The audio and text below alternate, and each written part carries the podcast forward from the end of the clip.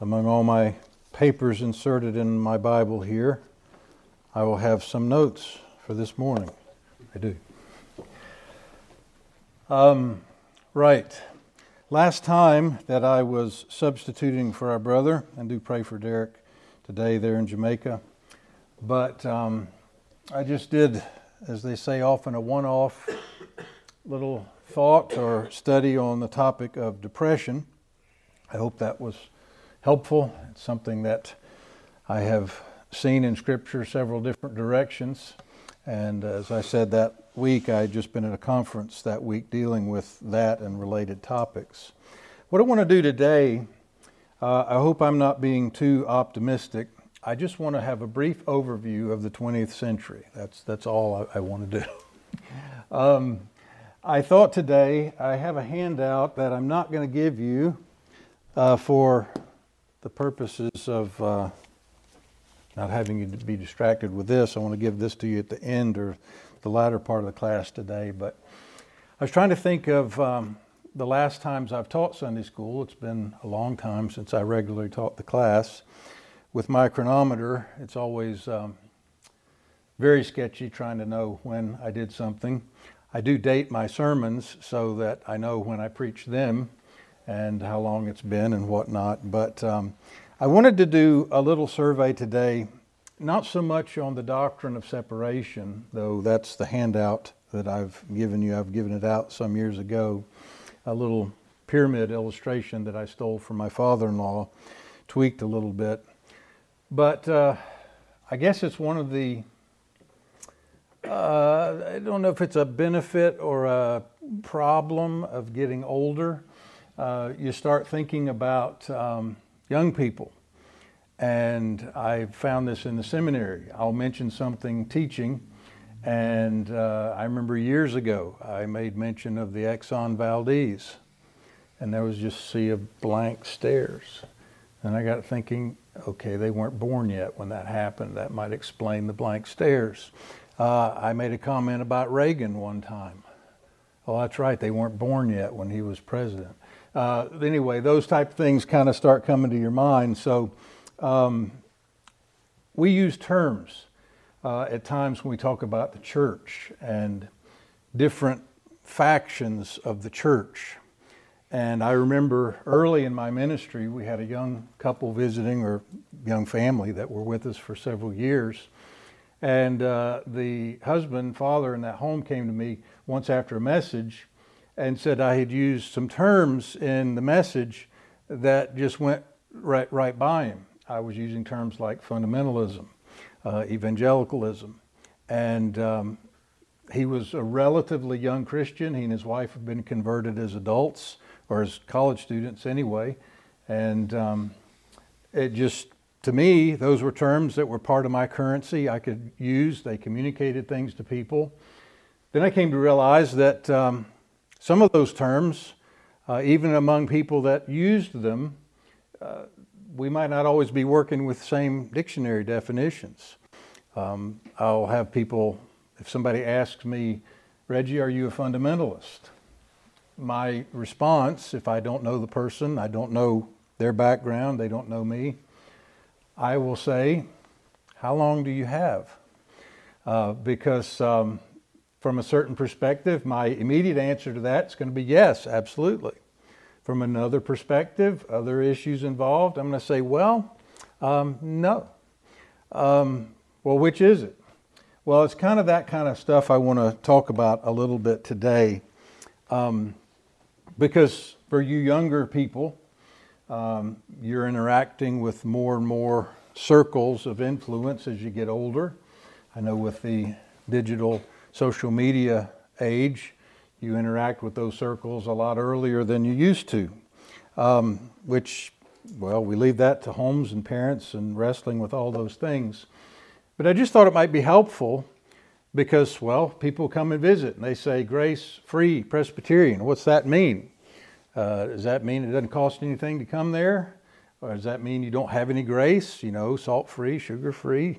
Um, what's free all about? Well, we have to explain a little bit of church history, recent church history, to explain the name of our denomination, even. So I thought I'd just take a little time in Sunday school today to do a one off on the different pieces of the church over the last hundred years and just kind of the trajectory that we see among professing Christians. So I don't claim any originality or perfection in dealing with this, but I mentioned the doctrine of separation. A lot of the factions, a lot of the different groups that are among the church today, when I say that, I mean the church at large, all kind of different denominations. Um, there were divisions since the Reformation uh, among Bible believers. Baptists and Presbyterians uh, were divided from each other because they had different views about church government. Is every church an island to itself, or should all the churches be connected? Um, different answers to that question made the Baptist and the Presbyterian denominations. Congregationalists, similar to Baptists in a lot of ways, that are autonomous, more similar to Presbyterians in other ways, because they used most of them, the Westminster Confession of Faith, which kind of as a Presbyterian document. Then you could get into Methodists and on and on. And so there were different uh, distinctives. We talk about a distinctive, uh, that's a position that one group holds that might be unique to itself. Baptists have the distinctive that they think baptism should only be by immersion and should only be administered to those that are already believers. So they deny paedobaptism and they deny sprinkling or pouring as valid methods of baptism. Other Orthodox groups obviously don't. So that's a distinctive of Baptists. Presbyterians, well, guess what? We get our title based on what? The word for elder. Presbyterian government is kind of what distinguishes Presbyterians from other denominations. Now, there are other denominations that use Presbyterian polity. Uh, a lot of the Dutch Reform groups, like Joel Beeke's group, and some of the twin or twin cousin denominations to them among the Dutch Reformed. They're Presbyterian in their structure. They use sometimes different words. They use the word classis, uh, not classes like you go to class, but classis. Is that one a you or an I? That might be one I've heard a lot and never read. Um, you ever have that with words, words that you've heard, and then you read it for the first time? You think, remember the first time as a kid when I read the word facade? What is that? Somebody told me what it was. I said, oh, yeah, okay. Uh, so anyway, but they use classis instead of like a presbytery or a session. Um, so, but they're basically Presbyterian. So these are various distinctives that different groups hold. But um, what I want to talk about today is the movement that is called fundamentalism, um, evangelicalism, came about in the 20th century for a particular reason. Um, in the late 1800s, round numbers, um, say from 1850, uh, the church began a period of real declension. Um, now, if you were to talk to my dad, who's been with the Lord several years now, he would tell you don't read anything that was written after 1850, don't sing anything that was written after 1850, and he had other lists on that too. It might have been a little bit extreme. Um, but let's just say by the turn of the century, and now I'm talking about 1900, there was a movement that had come into the churches that comes under the titles of liberalism or modernism. Maybe I should have made my list of terms and just quizzed everybody on these before we start. Everybody heard? I'm really getting toward young people. Have you heard the word liberalism, modernism? What are we talking about when we describe a Christian, broad definition of the term, as a liberal or a modernist? Well, modernism, liberalism, was embraced by the churches. It started in the seminaries because there were scholars that began to look at the scripture and they began to use some of the tools, if you will, or the discoveries, if you will, of other disciplines, like the discipline of science that suddenly discovered evolution. Well, one of the pieces of modernism and liberalism that came into the churches was they applied the philosophy of evolution to their study of the Bible. Israel became a group of people, of course, that's where we got our Bibles, that had evolved in their understanding of the world and of themselves and of God. I'm going to see if I can pass one of the test questions I administer here. What are the four supposed stages of Israel's religion? Animism, worshiping animals and stuff. Polydemonism, polytheism, then monolatry. That's the stage where you believe there are other gods, but you're only going to follow this one. And then finally, monotheism, that there's only one God. Well, I think I got them. Anyway, I'll check myself later. Um, but they applied evolutionary thought to Israel, the history of Israel's religion. And so these scholars began to go back and say, we're going to find evolution in the Bible, not just dinosaurs and all that, but the evolution of thought, the evolution of religion.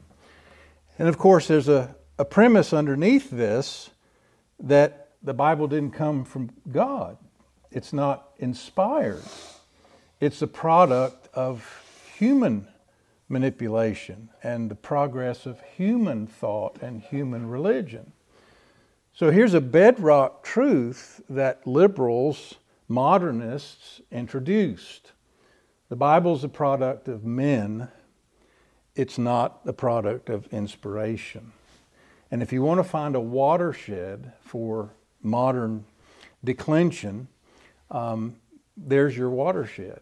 When you take away the authority of Scripture, when you say what we have in our Bibles is just the product of the evolving thought of human writers, and then do we really believe Moses wrote all of these books? And did Isaiah really write his book? Are there two or there three Isaiahs? Um, Daniel gave the critics a real problem because he wrote about things that hadn't happened yet, and then they really happened. And so he's a particular point of assault because, well, obviously, a natural book with a human author couldn't really foretell events that actually transpired. So it's just a given that it had to be written after it happened, and they just pretended to predict these things. This was the mindset that began to come into the seminaries.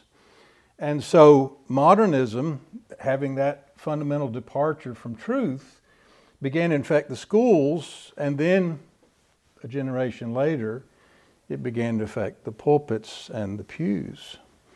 And so that set in motion what we have in many ways today a society that's crumbled because it surrendered authority, it surrendered God's word, it surrendered accountability.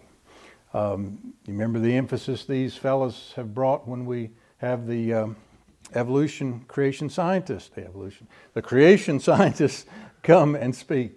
Uh, if you abandon the, principle, the truth of creation, that there is a creator and there are his creatures, well, then you eliminate accountability.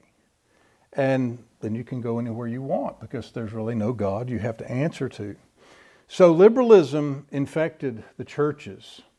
And the movement of fundamentalism then was a movement that was seeking to answer the challenge of liberal modernistic thought and teaching in the churches. So let's just say by the time we get to about 1930, um, it's become so bad that it's not just this church and this preacher are a little off. It's this, this seminary is gone. Uh, the pulpits that have been affected by this school are numerous. And it came to the point I'm wishing, Hudson, will you do me a favor? There's a yellow book right there next to the plant. Can you bring that to me? And I'm looking for the namesake. Yes, sir. That, thank you, thank you. I was supposed to bring a book from my library today to show you too.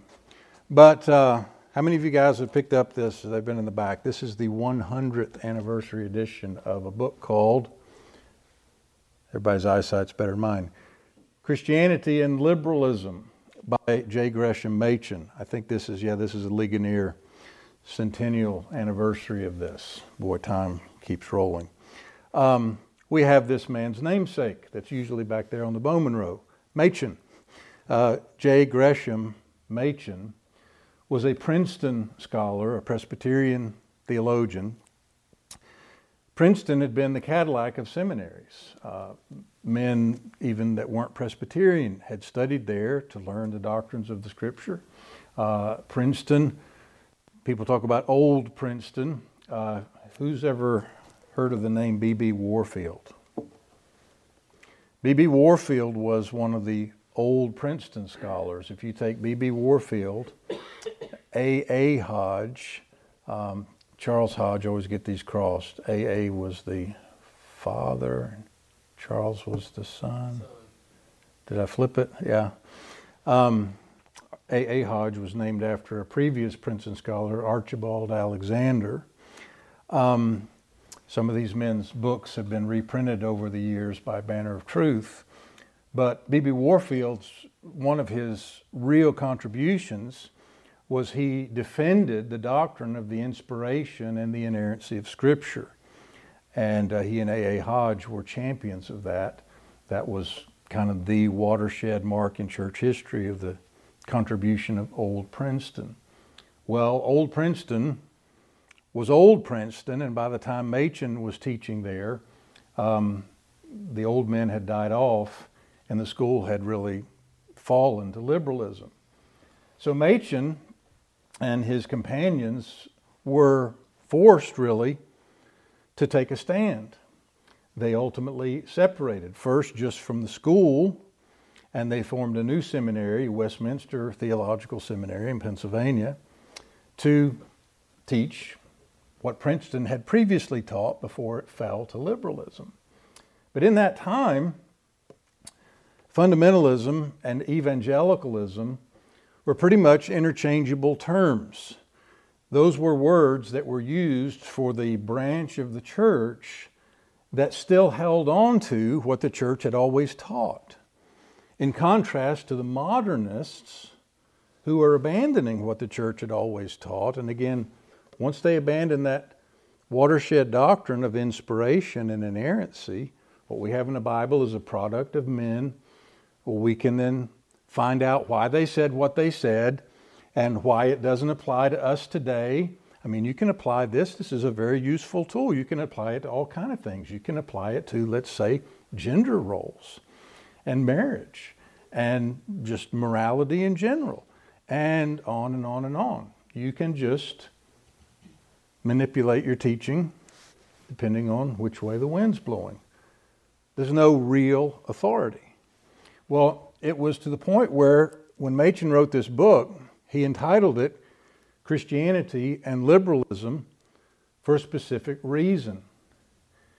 He said historically, Christianity is the religion of the Bible.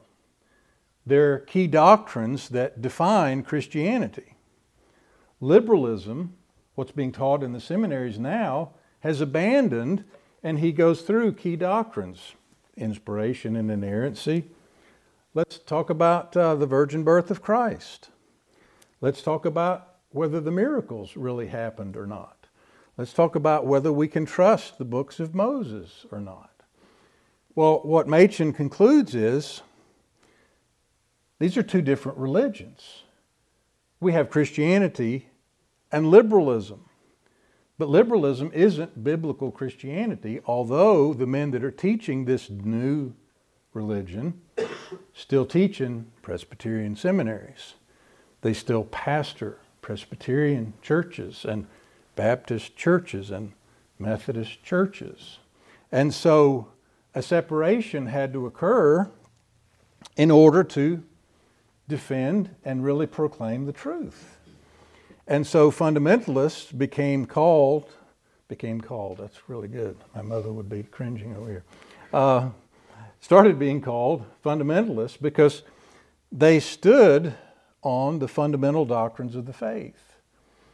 There were doctrines that could not be denied without denying Christianity. And so that was the fundamentalist modernist controversy. The modernists denied fundamental doctrines. Modernists, in Machen's definition, which is accurate, ceased being Christianity. So you had this watershed, and in a sense, the, the, the, the dust had settled.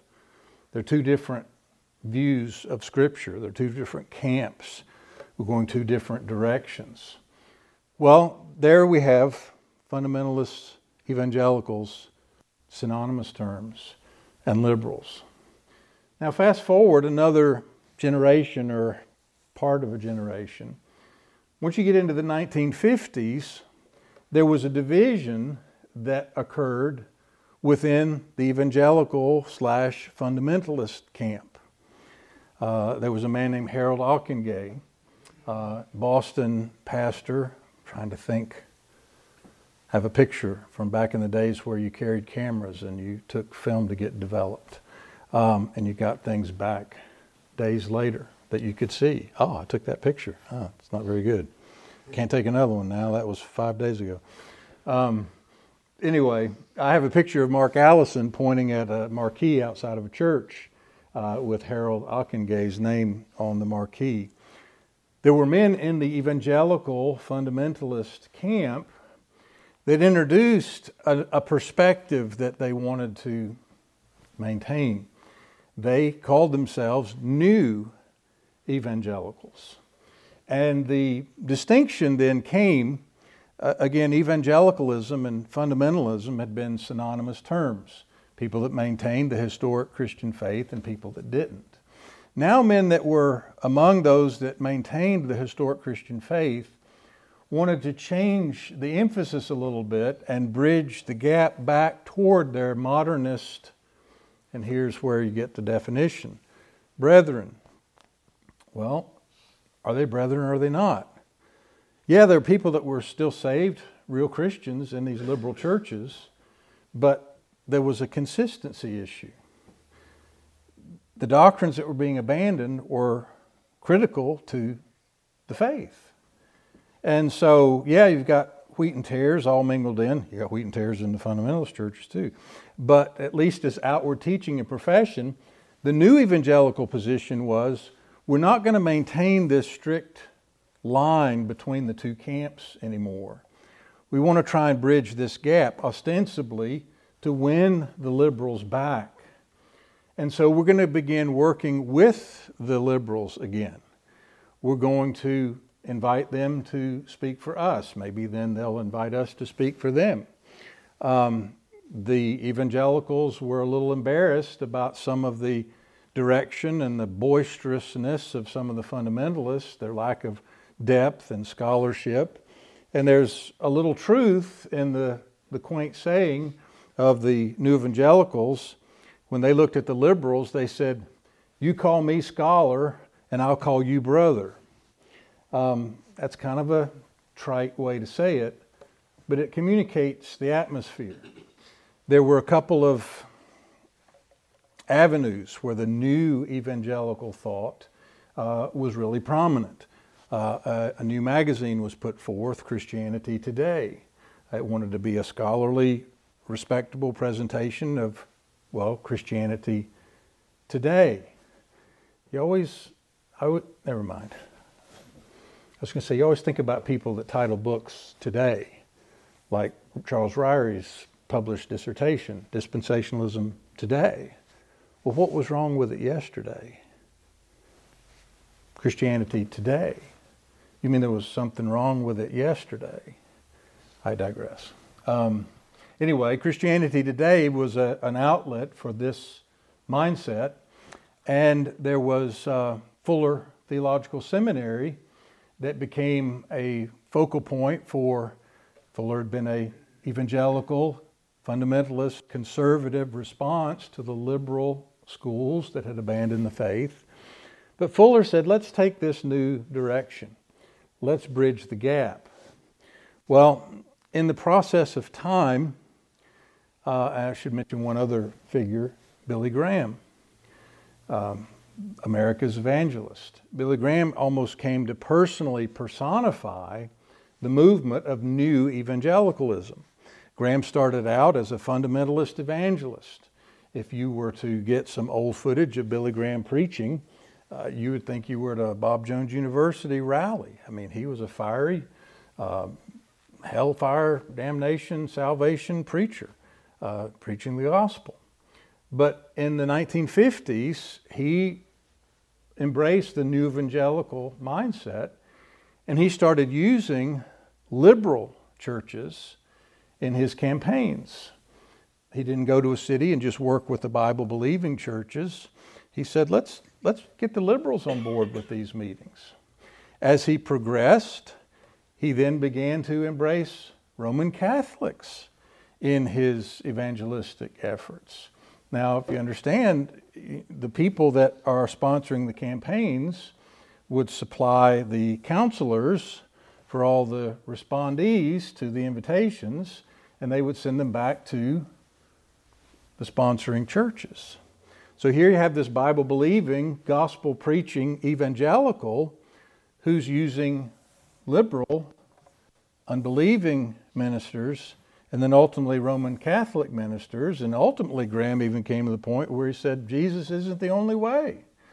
Franklin has tried to walk that back in recent years. Um, but anyway, that was the progression of Graham. He came really to personify the new evangelical mindset and movement. Um, so there's this division between the fundamentalists and the evangelicals. Evangelicals that were Bible believing, what they taught was accurate, but they would fellowship and intermingle with those that didn't teach the truth. And so you had these different perspectives on separation. How do we distinguish ourselves from false teaching? If you look at Scripture, I started today talking about the doctrine of separation. There are really three key areas where the Scripture tells believers to be separate, to be different. We're to be separated from the world.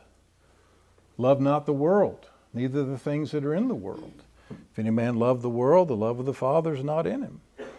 We're to separate from false teachers. Uh, 2 Corinthians, uh, what fellowship hath light with darkness? What concord hath he that believeth with an infidel? Um, and so to be separate and be distinct from false teaching. Then you press it even further. The scriptures also indicate that we're to be separated, be distinct from disobedient brethren. There can be people that are actually brothers that walk in disobedience to the teaching of Scripture, that if they will not hear admonition, we have to ultimately walk distinct from them. So, those are different layers of separation that we see. So, in the mid 20th century, you had this new division. You don't just have liberal unbelief and scriptural belief.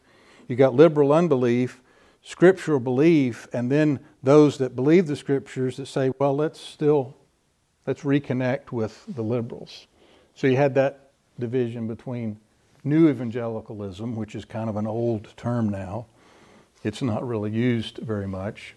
But you would have somebody that's a evangelical and a fundamentalist.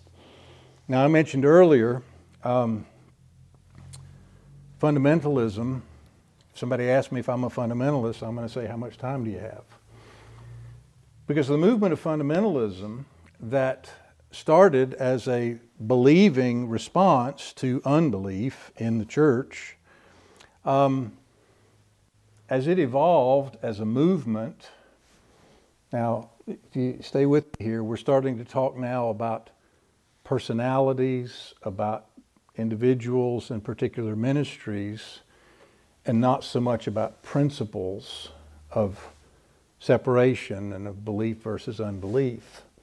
Once you get into the, the mix of the personalities and the movement as distinct from the principles, fundamentalism began to have some problems. Evangelicalism, we'll see in a minute, had real problems, but the fundamentalists became sectarian um, they ultimately became almost absorbed or overrun by a particular branch of Bible believing Christianity, which was the dispensational, non Calvinistic version of Christianity.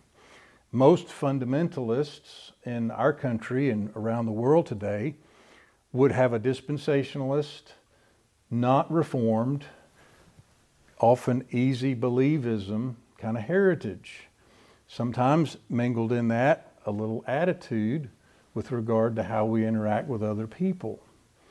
Well, that's where I'm going to say, well, I am in principle a fundamentalist if you look historically at the division between modernism and historic Christianity. But there's a movement that has a lot of history and baggage that I, I want to be careful about. And so there's that. There's another book I was going to bring and hold up to recommend to you along with Machen's book. Machen, Christianity and Liberalism, wrote about the divide between the historic faith and modernism as a new religion. There's another man named Iain Murray who's still living. He's quite elderly now. He was an associate minister to Martyn Lloyd-Jones. So that's going to give you a little bit of his time frame. Um, Lloyd-Jones, where was he on the spectrum? He would have been originally a mid 20th century evangelical, but some of the men, the conservatives in the Church of England, men like John Stott, um, J.I. Packer, some of these men that were with Lloyd-Jones' influence, reintroduced to the Puritans and to Calvinism, and that kind of got the ball rolling for the revival of Calvinism after it had been abandoned for a hundred years. But a lot of these men were more of that new evangelical mindset, and Lloyd-Jones said, "Wait a minute, guys, you're heading the wrong direction." And there was a rift between those men, and Lloyd-Jones took the more conservative side of that rift. Uh, and like John Stott, I love John Stott's commentaries. Uh, he handles the word reverently and well. I love the way he thinks and presents organized material. But he was a leading ecumenical figure. When we use the word ecumenical, that's part of the new evangelical movement we've talked about. Ecumenical has a good sense and a bad sense. In the good sense, um, Bill Jones is not a free Presbyterian. We're very happy to support Bill's ministry, have him preach in our pulpit anytime we can. Pray for him. I just got their email the other day. He's just had back surgery. He's laid up for a good while. I think it's his second one, one a few years ago. But it's ecumenical of us to have Bill in our pulpit. It's ecumenical of Bill to have our young people come and be part of mission teams as they've done over the years. That's a biblical ecumenism Bible believers that don't agree on every distinctive, yet working together. There's a compromising ecumenism where it says, you know, it doesn't matter if this church denies the inspiration of Scripture, it doesn't matter if they're pro gay marriage, if they're pro uh, any other liberal tenet you want to put out there, we're going to work with them. That's a bad ecumenism. Well, Lloyd-Jones was fighting against the bad ecumenism, and Iain Murray wrote a book called Evangelicalism Divided. And it's a really interesting and well done history of the second half of the 20th century and these fights among evangelicals. I was disappointed in one thing. I felt like Murray kind of gave a little bit of a short shrift, is that the right word, to fundamentalists, um, kind of only pointing out the rougher edges of the fundamentalists. I remember writing in the margin later, he said something like, because some of the fundamentalists had rough edges, let's put it that way, didn't mean that what they were talking about wasn't real. Uh, and I just put finally in the margin there. So if you read him, you might have that in the back of your head. But it's remarkable as he documents the devolution, if you will, of the evangelicals. It got to the point where R.C. Sproul said at a Ligonier conference I attended back in the 90s, he said, We can't use the word evangelical anymore. it has been so watered down, it has been so misused, it's been so applied to people that don't believe the gospel, which is the evangel, that evangelicalism doesn't have the evangel anymore. He was arguing for a new word. He didn't want to use the word fundamentalist. He was tired of the label evangelical because it didn't mean anything anymore. He argued for the word imputationalist. Church history hadn't caught up with that yet, and uh, we don't have an imputationalist movement. Uh, if they ever have one, I'll probably be a charter member because I like to preach on imputed righteousness. Um, but let me say this in that rift between the fundamentalists and the new evangelicals, as fundamentalists and big, broad brush stuff here drifted into sectarianism and infighting, evangelicals drifted into unbelief and some of the schools. I mean, there, there are men that have taught at Westminster that began teaching the same stuff that Machen left Princeton about. And some of the board of Westminster, I'm talking 15 plus years ago now, actually had to dismiss a professor um, because of complaints about his liberal teaching, but yet there were some on the faculty that wanted him to stay. A little side note. I was talking to one of the men that had been my supervisor for my thesis in Wales, which became the little book on the rapture, had taught at Westminster. And he shared in class one day that when this fellow was on trial, whatever, by the board and ultimately dismissed, the faculty were polled as to their views of whether he should stay or go. The church history people and the systematic theology people said, he needs to go.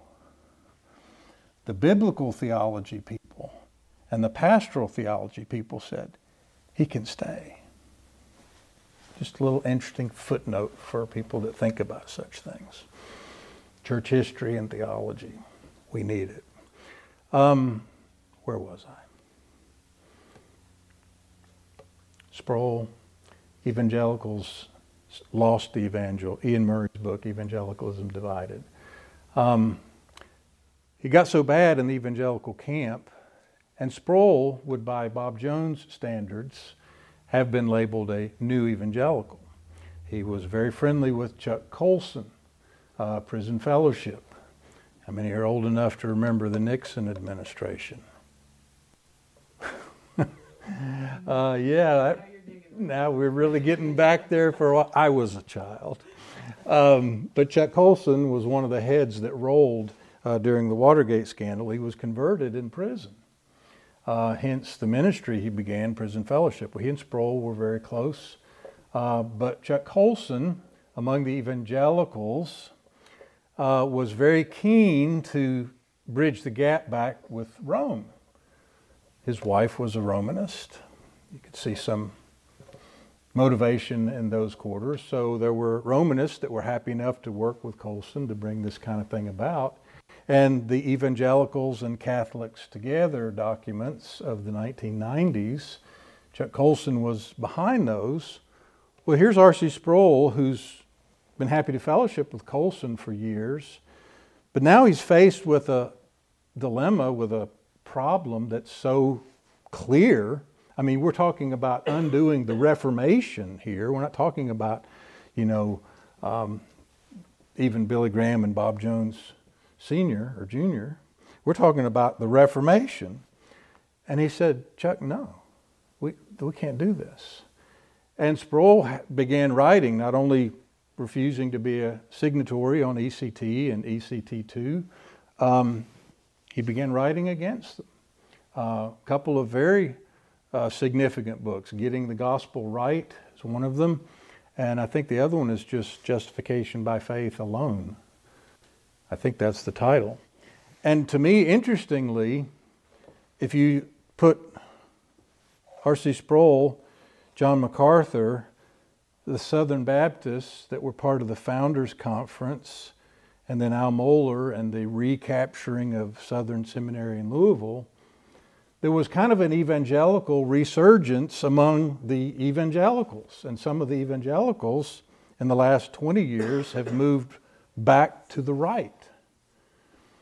Because evangelicalism and the compromised position that was introduced by men like Graham and Ockenga. The fruit of that was not we're re winning the liberals, the liberals are winning us. And these men said, you know, this has been a lost cause. And so a lot of these evangelicals have been shifting back to the right. And that makes for interesting commentary today. Uh, are they fundamentalists again now? Nobody wants that word anymore, it's too embarrassing. Um, but yet there's some principles there that are really necessary. Anyway, we're out of time. I have rambled. Has any of this been helpful to you young people? You're nodding because you mean it, or you're nodding because you want to get out of here? yes. It, I'll take. No, we don't have time for questions. I'll take. I'll take a question if there's any. couple. I have introduced in one substitute Sunday school class what you could spend a semester in in church history and still not touch it all. But I just thought it'd be interesting. So where are we? Historically, Free Presbyterianism is a fundamentalist denomination. It was not part of the fundamentalist movement in America, but Dr. Paisley and the separation of churches in Northern Ireland from the Irish Presbyterian Church, hence the title Free Presbyterian Church of Ulster, uh, they took their title from the previous century in the Free Presbyterian Church of Scotland. Uh, it was free for a different reason. The Free Of Scotland, like uh, Thomas Chalmers, McCheyne, the Bonars, uh, they came out of the Church of Scotland, which was government controlled. You had um, government connections, government money involved, all those type of things. And that was not going the right direction, so they pulled away and became the Free Church instead of the Church of Scotland. Uh, our group in Northern Ireland, the free wasn't free from government control, it was free from being associated with the liberal churches. Uh, we're going to stand with historic fundamental doctrines of the faith. So that's the movement out of which our North American movement branched. So now we don't have time for questions. Anyway, I won't give you my handout because I don't know if it'll make sense since I kind of talked about other stuff. If you want it later, I'll give it to you. We'll dismiss, and I apologize for being long, so hasten to all that you need to do in between now and our service.